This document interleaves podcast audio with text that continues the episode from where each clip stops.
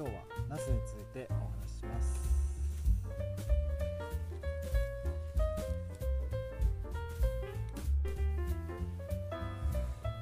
今日の要点は4つあります。要点1野菜の情報。ナスはナス科の野菜でトマトピーマンじゃがいもなどの仲間です。原産地はインド東部です。ナスの豆知識。インドでは有史以前から栽培されていたとされています。それから5世紀頃に中国に伝わり日本には7世紀から8世紀の間奈良時代から食されていたとされています。日本では栽培しやすく江戸時代以降は庶民の野菜の代表となりました。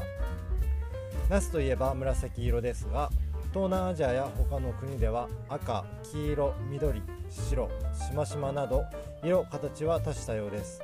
というように、え品種は日本で約70種類。世界では約1000種類あると言われています。要点2ゴミ5世ナスは体の熱を冷ます効能があります。夏の季節に良い食材となります。のぼせやほてり喉を潤す効能があります。漢方ではゴミは甘み五世は良性となっております。要点3気形体の中の熱を冷まし血液の流れを良くする作用があります。また利尿作用を活発にしてむくみを取ります。飲食物の消化吸収を良くするので食欲不振や胃もたれなどを感じた時にも良いです。先ほど、えー、言った通り体の熱を冷ます効能があるので食べ過ぎるとお腹を冷やしすぎてしまうことがあります。冷え性の人は生姜やネギなど辛みの効いた香味野菜と合わせると良いです。漢方では気形は非肺となっております。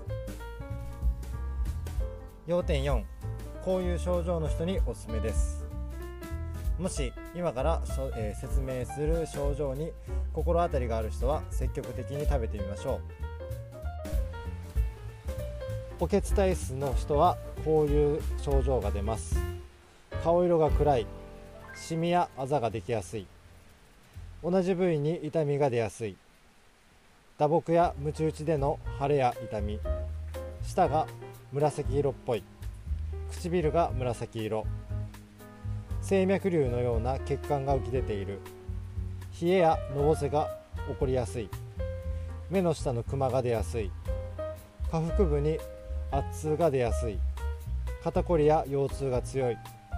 お腹周りが太りやすい。月経の時レバー状の結界が出る。月経痛が強い。などの症状が出る人はお血体質の方が多いです。衰退体質の方はこういう症状が出やすいです。体が重くてだるいむくみやすい特に下半身。雨の日や梅雨に具合が悪くなりやすい。下痢や難便になりやすい。吐き気とめまい。車酔いしやすい。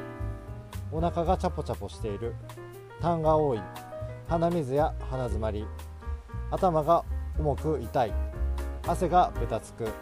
胃腸が丈夫でない、え朝のこわばり関節が硬くて曲がりづらいなど、え女性の場合は織物が多いなどです。以上の症状が、え多い方は衰退体質の可能性が高いです。漢方ではおけつ衰退体質の人におすすめです。最後にナスは炒めたものをめんつゆやオリーブオイルにつけて冷凍することができます。さっと解凍してパスタの具材やそうめんの具材にして積極的に食べて夏を乗り切りましょう。以上で説明を終わりたいと思います。今日もご視聴ありがとうございました。正直ファームは中山間地の耕作放棄地を使いながら環境に負荷が少ない農業を目指しています。農薬や動物粉堆肥を使わず美味しい野菜作りをしています。漢方養生指導士として体を整えるための野菜情報をお届けしています。更新は週2回を目指しています。気に入っていただけたならご登録よろしくお願いします。